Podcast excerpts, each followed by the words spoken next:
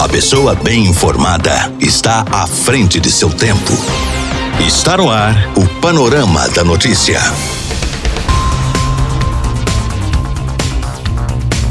Olá para você, boa tarde. Hoje, quinta-feira, 25 de março de 2021, está no ar mais um Panorama da Notícia, atualizando que a informação em Rio Paranaíba e em toda a região para você. Eu sou Gilberto Martins e a partir de agora eu te passo companhia aqui na sua Rádio Paranaíba. Fique ligado e muito bem informado. Nesta edição do Panorama da Notícia, você vai saber que. Polícia Rodoviária prende mais um jovem com droga na mochila nas estradas que cortam Rio Paranaíba. Jovem é preso por falsa comunicação de crime e por porte ilegal de arma de fogo após disparo contra a própria mão. Rio Paranaíba ultrapassa mil idosos vacinados contra o coronavírus. Nova remessa de vacinas contra o coronavírus chegam hoje a Belo Horizonte. Isso e muito mais, a partir de agora no seu Panorama da Notícia. A sua voz está no ar em 99,5. Rádio Paranaíba. Rádio Paranaíba. Rio Paranaíba é notícia. A Prefeitura Municipal de Rio Paranaíba torna público os seguintes atos. Errata em relação ao extrato de publicação datado em 19 de março de 2021, onde se lê pregão presencial número 007/2021, leia-se pregão presencial número 004/2021. Pregão eletrônico número 001/2021, FMS, segunda publicação, objeto aquisição de veículos zero quilômetros adaptados para ambulância. Limite de acolhimento para propostas comerciais até às 12 horas e 30 minutos do dia 8 de abril de 2021 a abertura da sessão para pregão eletrônico às 13 horas do dia 8 de abril de 2021. Chamada pública número 001/2020, objeto credenciamento objetivando a eventual contratação de prestação de serviços de pedreiro, servente, pintor, operador de escavadeira hidráulica, motorista de caminhão, operador de máquinas leves e pesadas para atender as necessidades da Prefeitura Municipal de Rio Paranaíba foi revogado. Chamada pública número 001/2021, aquisição de gêneros alimentícios da agricultura familiar e do empreendedor familiar rural para atender ao Programa Nacional de Alimentação Escolar barra PNAE. Abertura 27 de abril de 2021, às 12h30. Outras informações podem ser obtidas através do e-mail licitação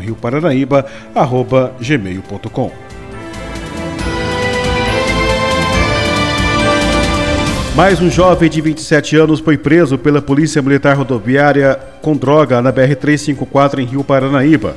Desta vez, o fato ocorreu no KM-318 durante a Operação Caminhos de Minas, quando os policiais abordaram um Celta conduzido por MR de SJ, 27 anos. Durante a vistoria dentro do carro, foi localizada em uma mochila uma porção de substância análoga à maconha. O condutor, que é inabilitado, não possuía sinais de ter ingerido bebida alcoólica ou de ter feito uso da substância psicoativa. E com isso, diante o exposto, a droga foi apreendida, o veículo foi removido para o pátio credenciado do Detran por estar com licenciamento irregular e ainda foi confeccionado quatro autos de infração de trânsito. O autor foi preso, mas foi liberado após assinatura do termo de compromisso de comparecimento.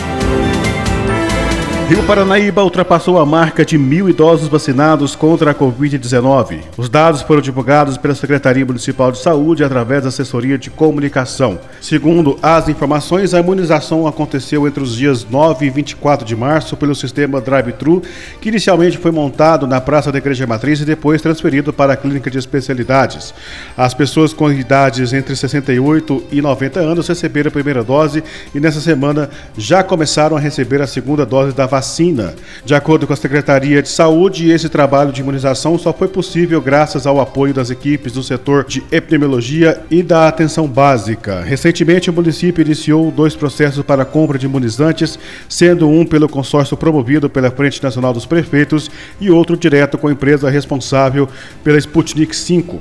A intenção da Prefeitura é de comprar 17 mil doses da vacina contra o novo coronavírus.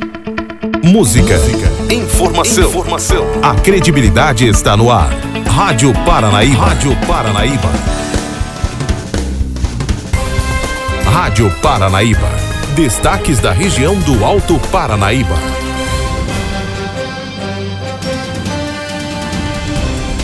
A Polícia Militar de Carmo do Paranaíba prendeu um jovem de 24 anos por falsa comunicação de crime e por porte ilegal de arma de fogo. O fato aconteceu na noite desta terça-feira após o carmense procurar o atendimento médico na UPA da cidade com ferimento na mão esquerda após um disparo de arma de fogo. Num primeiro momento, ele relatou que estava na rua com sua namorada quando um indivíduo desconhecido em uma motocicleta parou, sacou a arma e antes de atirar, ele teria colocado a mão esquerda na frente da arma, sendo então atingido e o indivíduo evadido do local. Entretanto, as alegações foram checadas pelos policiais, descobrindo então a verdade dos fatos fatos. O autor foi vítima de um disparo acidental de arma de fogo, onde ele mesmo havia feito o disparo em sua mão. Assim, diante dos levantamentos da Polícia Militar, a arma foi apreendida e o autor foi preso em flagrante delito por posse ilegal de arma de fogo e por ter comunicado falsamente um crime. Segundo a Polícia Militar, atitudes como essas têm feito com que pessoas sejam presas por falsa comunicação de crime, principalmente devido à tentativa de receber seguros de celulares, DPVAT e entre outros. Notícias com a credibilidade do jornalismo Paranaíba. 99,5 FM. Rádio Paranaíba. Minas Gerais é destaque na Rádio Paranaíba.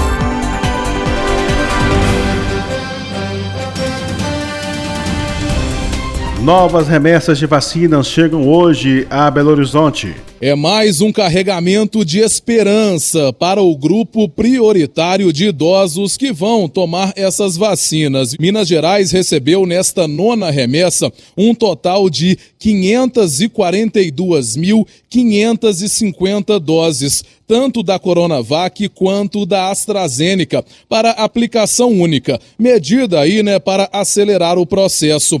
Quando mais frascos chegarem nas próximas semanas, a segunda dose então será ministrada. Esse lote foi dividido para todas as regiões do estado, partindo aqui da Pampulha para as cidades polo, de onde os municípios então retiram as caixas. De acordo com a Secretaria Estadual de Saúde, até amanhã todas as cidades devem retirar os imunizantes para começar o processo o mais rápido possível. Aqui no aeroporto da Pampulha, hangar do governo de Minas. As caixas térmicas são retiradas neste momento do caminhão e transportadas por militares da polícia, dos bombeiros, até os pequenos aviões que seguirão daqui a pouquinho para essas cidades polo. Repórter Clever Ribeiro. Fiocruz recebe mais insumo para a produção de vacina da AstraZeneca. O ministro das Relações Exteriores, Ernesto Araújo, anunciou que o Brasil receberá 1.024 litros de insumos farmacêuticos ativos vindos da China até sexta-feira. O material é suficiente para a produção de 3 milhões e 200 mil doses da vacina de Oxford em território nacional. O ministro garantiu o fluxo de vacinação pelos próximos anos e reiterou que a Fundação Oswaldo Cruz terá autonomia para a produção de imunizantes já no próximo semestre. De acordo com ele, o país receberá 41 milhões de doses do consórcio COVAX Facility até o final do ano. Apesar disso, ele não detalhou a chegada de mais doses da vacina Coronavac ao Brasil. Do Rio de Janeiro, repórter Gabriel Ribeiro.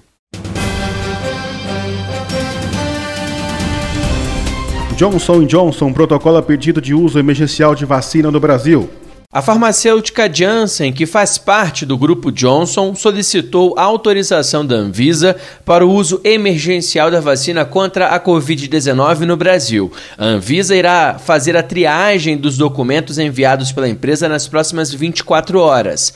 Caso esteja faltando algum dado relevante, a Anvisa entrará em contato direto com o laboratório. A previsão é de que a análise seja concluída em até sete dias úteis. A vacina da Janssen já foi aprovada pela Organização Mundial da Saúde para uso emergencial. Entre os imunizantes que estão sendo utilizados pelo mundo, o da Janssen é o único que requer apenas uma dose por pessoa. O governo federal já assinou o contrato com a farmacêutica que irá entregar 38 milhões de doses da vacina contra a Covid-19 ao Brasil no segundo semestre deste ano. De Brasília, Jonathan Ferreira. União Europeia faz reunião virtual para discutir a aceleração de vacinas contra a Covid-19. Em plena terceira onda de infecções e em meio a uma distribuição lenta de vacinas pelo bloco europeu, a Comissão Europeia anunciou a revisão de um mecanismo de transparência que obriga as farmacêuticas a pedir autorização antes de exportarem doses do imunizante para fora da União Europeia por seis semanas. Na mira do Executivo Europeu está o grupo sueco-britânico AstraZeneca, que desenvolveu uma vacina com a Universidade de Oxford e entregou apenas 35% das doses prometidas para o bloco europeu no primeiro trimestre. Depois das relações tensas durante os quatro anos da era Trump, a União Europeia tem pressa em reparar os laços com os Estados Unidos. O início dessa reconstrução pode estar na participação do presidente americano Joe Biden na cúpula virtual desta quinta-feira.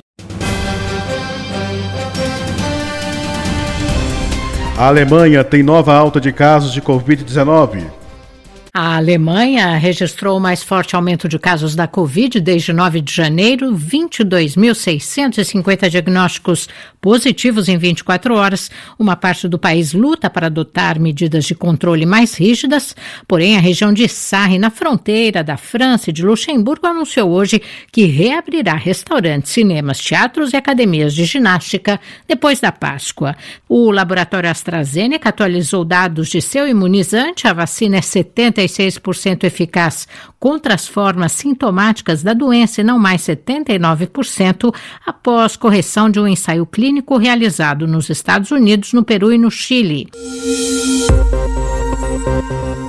A Coreia do Norte lançou nesta quinta-feira dois supostos mísseis balísticos no mar, no que seria a primeira provocação do país à administração do presidente americano Joe Biden.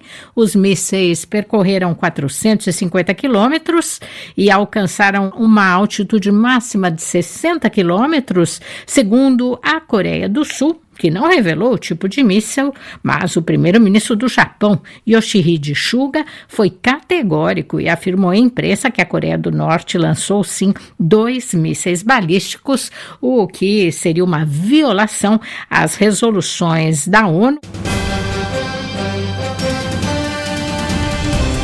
Mais de cinco anos após a tragédia, moradores de Mariana ainda sofrem com a falta de água. Não só os dois reassentamentos, que estão com um cronograma atrasado, mas também outras comunidades rurais atingidas pela tragédia da Samarco em Mariana cobram acesso à água para a produção de alimentos e criação de animais. Essa é a chamada água bruta, usada na agropecuária e essencial para a geração de renda das comunidades. A responsável pelas medidas de reparação é a Fundação Renova, criada pelas mineradoras Vale, Samarco Marco e BHP para cuidar das ações de reparação após a tragédia. Moradora da comunidade de Ponte do Gama, em Mariana, Maria da Conceição Santos de Paula critica a demora e revela que o abastecimento tem sido feito com caminhões-pipa, que encontram cada vez mais dificuldade para acessar a zona rural. O acesso à água para a comunidade, no momento, a dificuldade é a estrada, que a Renova não está dando uma manutenção adequada.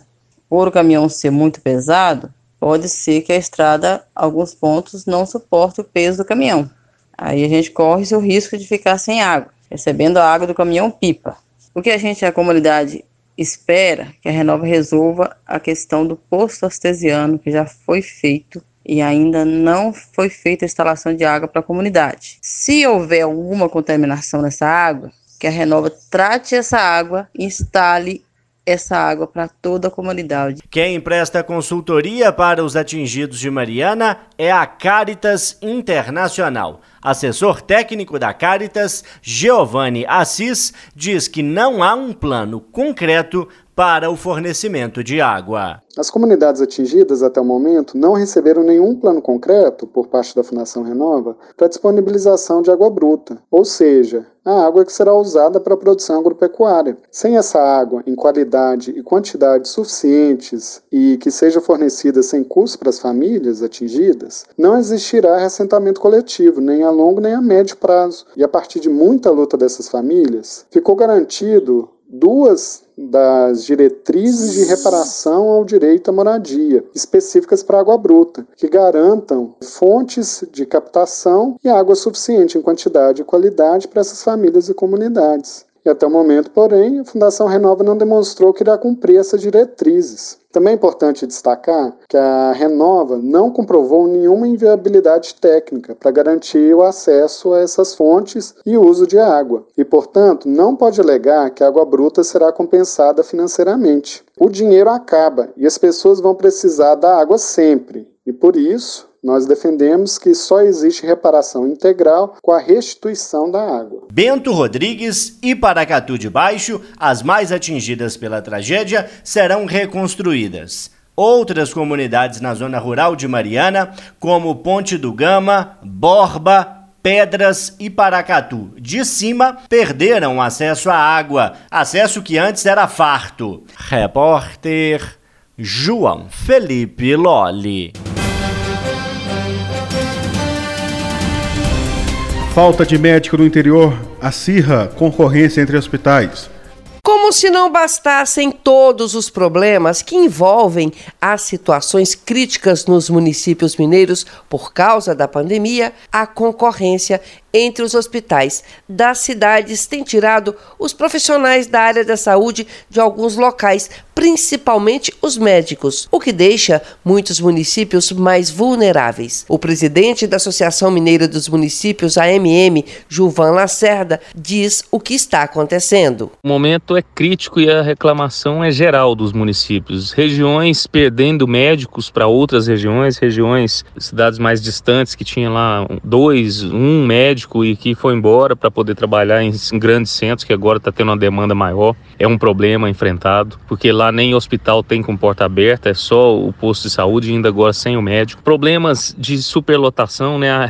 vou dar um exemplo aqui da Macro Oeste, que é uma região que estava dando socorro há poucos dias para outras regiões que não tinha condição de receber paciente, e que estava recebendo paciente de outras regiões e que hoje está com 60 pessoas na fila de tratamento intensivo, só que na Macro Oeste, e mais 82 na fila de enfermaria para tratamento de Covid. E são diversas portas abertas com CTI e UTI aqui, né? Que tem Bom Despacho, Lagoa da Prata, Santo Antônio do Monte, Divinópolis, Itaúna, Pará de Minas, todas têm tratamento intensivo. E nós temos hoje 60 pessoas na fila para poder ter tratamento intensivo aqui, numa região que há poucos dias estava socorrendo outras. Podemos dar o exemplo aqui de Lagoa da Prata, Hospital São Carlos, que tem CTI e que está com estoque lá no limite daquele remédio que é necessário para poder entubar o paciente. Então, daqui a pouco, nem os que estão ocupando a vaga vai ter como fazer o tratamento, porque não vai ter como entubar, porque o relaxante muscular que usa está em falta também no mercado. Então, é um estado de calamidade mesmo e nós precisamos de um socorro, de um posicionamento mais firme do governo federal assumindo essa luta, assumindo a direção do comando dessa guerra que nós estamos lutando contra um inimigo desconhecido. Nós ouvimos o presidente da Associação Mineira dos Municípios, Gilvan Lacerda. Repórter Mônica Miranda. Hospitais particulares de Minas temem falta de insumos. A Central dos Hospitais de Minas Gerais representa 545 unidades particulares de saúde em todo o estado. A maioria opera com lotação máxima neste momento crítico da pandemia de coronavírus. Superintendente da Central dos Hospitais, Wesley Nascimento, fala sobre o aumento na procura por leitos e alerta também para a possível escassez de medicamentos. A situação dos leitos na rede privada está tão crítica quanto a da pública, porque o perfil do paciente é o mesmo, né? Então a gente não tem essa diferenciação. E os sistemas são integrados, acaba que um reflete no outro. O aumento está expressivo, a maioria dos hospitais estão com lotação máxima. A gente precisa realmente que todos envolvidos cooperem para que a gente consiga estabilizar e reduzir o quadro atual, porque os hospitais estão trabalhando no seu limite Aqui na central dos hospitais, nós temos observado junto aos nossos representados que efetivamente houve um aumento expressivo de internações, principalmente nas unidades de UTI. E houve também aí, eh, junto com a Covid, a questão das doenças respiratórias, que também culminou um aumento nesse período, nesses últimos meses. Então nós estamos com um quadro aí de lotação bastante expressiva nos hospitais. Os pacientes internados no CTI, em sua maioria, são mais jovens. Os mais jovens ficam mais tempo internados e isso aumenta sensivelmente o consumo. Então, nós tivemos um aumento da quantidade de pacientes internados em UTI e um aumento do tempo de internação, ou seja, o tempo de internação também das pessoas que estão internando está maior. Obviamente, porque uma parte dos idosos estão sendo vacinados. Então, a tendência agora é que realmente os mais jovens sejam infectados e seja o, o perfil maior de internação em relação à Covid. Com isso, a falta de, principalmente do kit intubação, ela está ocorrendo, está crítica realmente nos estoques dos hospitais, porque o consumo realmente subindo de repente, eh, você não consegue uma logística até de produção a tempo de suprir a todos. E quanto ao oxigênio, Minas Gerais ele é mais bem suprido de oxigênio, né? A indústria está aqui, né? Com uma fábrica aqui, temos muitas indústrias que usam oxigênio, então a, a vazão de oxigênio aqui é muito boa. Tem uma, uma logística muito boa também. Ocorre que hospitais mais afastados, principalmente da capital, eles usam ainda cilindros então, hospitais que usam cilindros têm uma certa dificuldade, porque imagina, ele estava acostumado a usar 50 cilindros por mês. De repente, ele passa a usar 200 cilindros. Onde ele vai conseguir esses outros 150 cilindros para ter a reposição do gás? Então essa logística ainda ela está dificultosa. O superintendente diz que a maior dificuldade nas últimas semanas é a contratação de profissionais da saúde. Com dinheiro você consegue construir um hospital de campanha, consegue colocar aparelhos lá, você consegue aumentar leitos no hospital, mas o dinheiro ele não, de maneira rápida, ele não consegue formar um, um profissional capacitado. O profissional capacitado é com tempo de formação, é com experiência, é, é com é no dia a dia. É uma categoria muito especializada e a demanda muito alta, com certeza vai gerar uma falta. Ouvimos o superintendente da Central dos Hospitais de Minas Gerais, Wesley Nascimento. Repórter João Felipe Lolli. Infectologista faz apelo para que a população não viaje durante a Semana Santa. Com a situação ainda crítica da pandemia, exemplo de Belo Horizonte, retrato da realidade de tantas outras cidades brasileiras, infectologista pede cautela da população para que continue em casa agora no próximo feriado de Semana Santa, inclusive quem aponta esse cenário preocupante com números atualizados diante de tantas pessoas à espera por atendimento pelo SUS é o infectologista Unaito Pinambás. A situação continua bem crítica. A prefeitura abriu leitos de enfermaria e de CTI para essa semana, mas isso não é, o, não é a solução do problema. Né? Nosso RT mantém 1,16, que é muito alta, é, aquela taxa de transmissão. Então, mais do que nunca, a população tem que né, seguir as orientações das autoridades sanitárias. Continua o alerta, então, doutor, para sair de casa só mesmo em último caso? Sair de casa só, se necessário, claro. É, usar máscara bem ajustada no rosto, lavar as mãos, evitar aglomeração.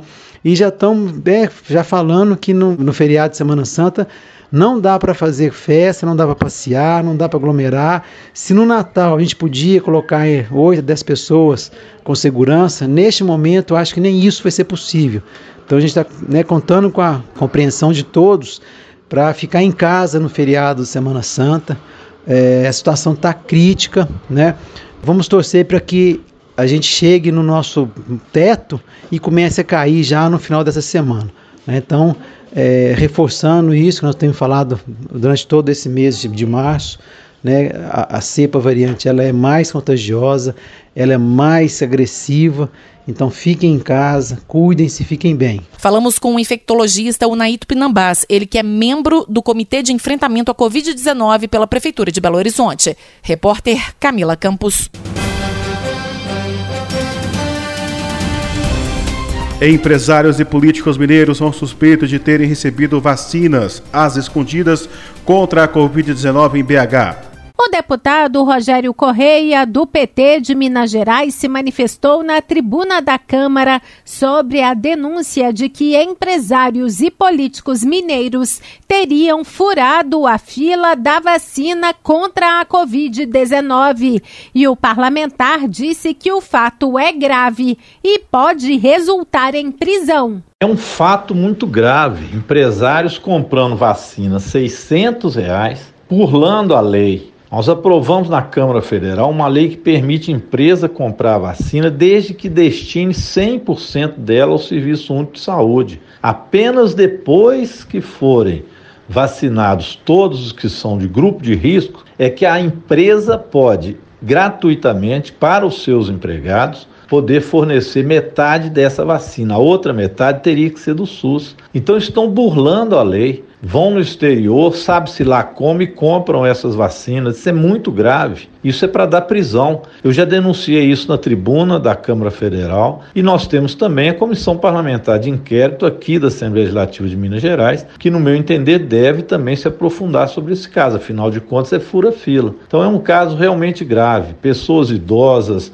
esperando pela vacina, pessoas que, como professores, que precisam de voltar a dar aula e só pode fazer isso a partir da vacina, pessoas ligadas à segurança pública, não é possível. Esses empresários demonstram mesmo a fragilidade moral e precisam de uma punição exemplar. Rogério Correia apresentou ao Ministério Público um pedido para que apure os fatos e, ao mesmo tempo, confisque as vacinas contra o coronavírus que foram adquiridas por políticos e empresários de Minas Gerais, sem que fossem repassadas doses ao SUS. Dê entrada junto com o deputado federal Padilha de São Paulo, que foi ex-ministro da Saúde no Ministério Público de Minas solicitando que se requisite todas as vacinas que foram compradas, porque elas têm que ir para o SUS para vacinar as prioridades determinadas pelo Sistema de Saúde, especialmente dos idosos, e que também eles possam fazer uma investigação sobre as responsabilidades de quem fez a compra, de quem comprou, que relações é essa